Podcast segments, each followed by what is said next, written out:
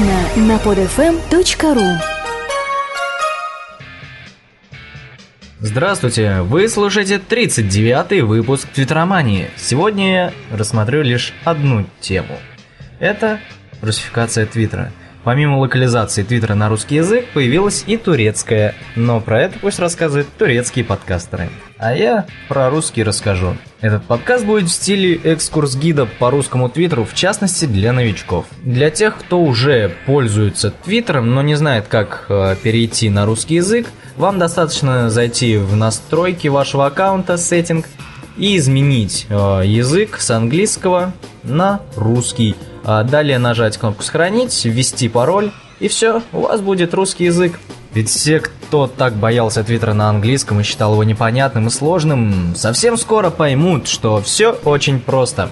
А когда только Твиттер появился и был на английском языке, огромный его минус для русских пользователей был это отсутствие русского интерфейса. И благодаря этому стали появляться такие микроблоги, как э, Рутвиттер, Жужу, Трубит, э, который я рассматривал в одних из прошлых подкастов. Ну а теперь русский есть и в Твиттере.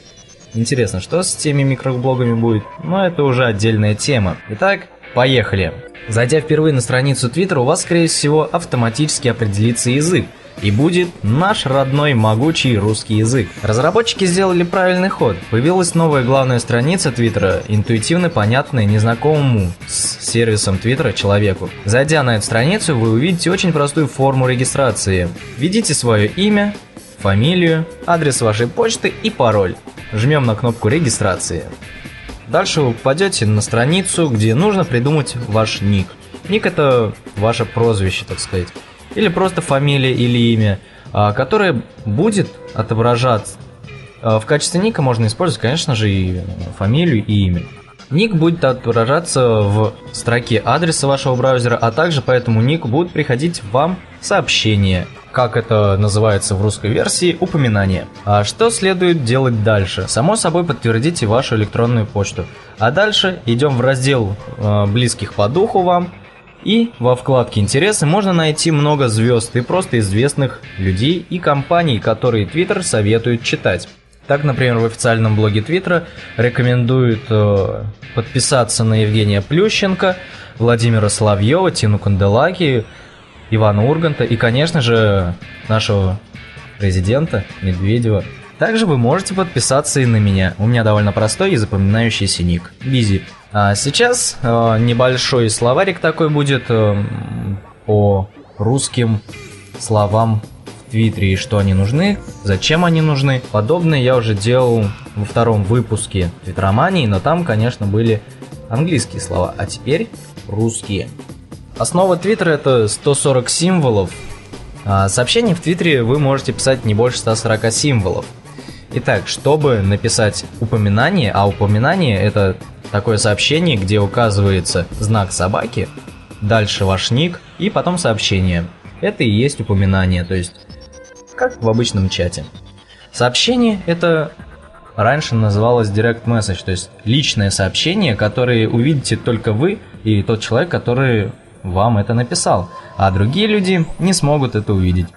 Также я вам советую в настройках профиля написать несколько слов о себе и поставить, конечно же, аватарку. И желательно с вашей фотографией, а не фотографией вашей кошечки. Далее идем. А, что такое твиты? Твит – это сообщение, которое вы пишете, собственно. Ретвит – это повтор сообщения, который вам понравился. Для этого всего лишь нужно нажать кнопку «Ретвитнуть». А близкие по духу – это категория людей, которые по каким-то параметрам схожи с вашим аккаунтом, точнее с вами. Кнопка «Твитнуть», э, то есть отправить сообщение. Кстати говоря, слова «твит», «ретвит», «твитнуть» э, решили оставить не переводя, потому что это, знаете ли, все-таки фишка Твиттера, что ну, если вместо твитнуть будет отправить, то это не будет ничем отличаться от любого другого сервиса микроблогов. А здесь именно твитнуть. Мы ведь все твитим, а не отправляем сообщения. А теперь вас, наверное, мучает вопрос, а что же писать в этот твиттер? А, многие считают, что твиттер нужен для того, чтобы выкладывать ссылки только на супер важные новости. Но это не так. Конечно, нужно делиться своими читателями интересными новостями, но это не основополагающее. Твиттер был создан группой людей, которые хотели сделать общение между друзьями очень простым и доступным, и это у них получилось. С помощью Твиттера можно узнавать не только самые свежие новости, но и то, что происходит с вашими друзьями. В конце-то концов, каждый раз, когда мы пишем сообщение в Твиттер, мы отвечаем на вопрос, что происходит. Общайтесь, будьте активными, наслаждайтесь простым общением, ведь Твиттер – это всемирный чат, где можно с кем угодно когда угодно пообщаться.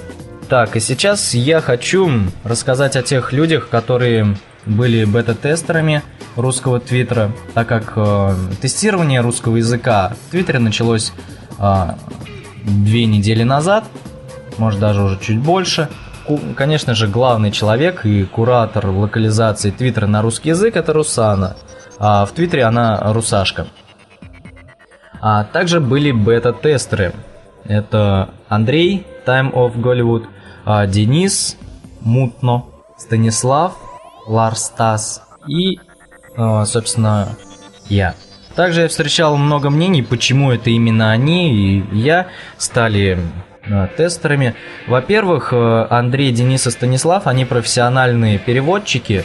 Если вы зайдете в центр перевода Твиттера, то заметите их на первых местах. Они очень многое перевели в Твиттере. У них это отлично получилось, как я считаю, и нужно отдать должное и поблагодарить их за это. Спасибо вам, друзья. Подписывайтесь на Андрея, Дениса, Станислава и Русану.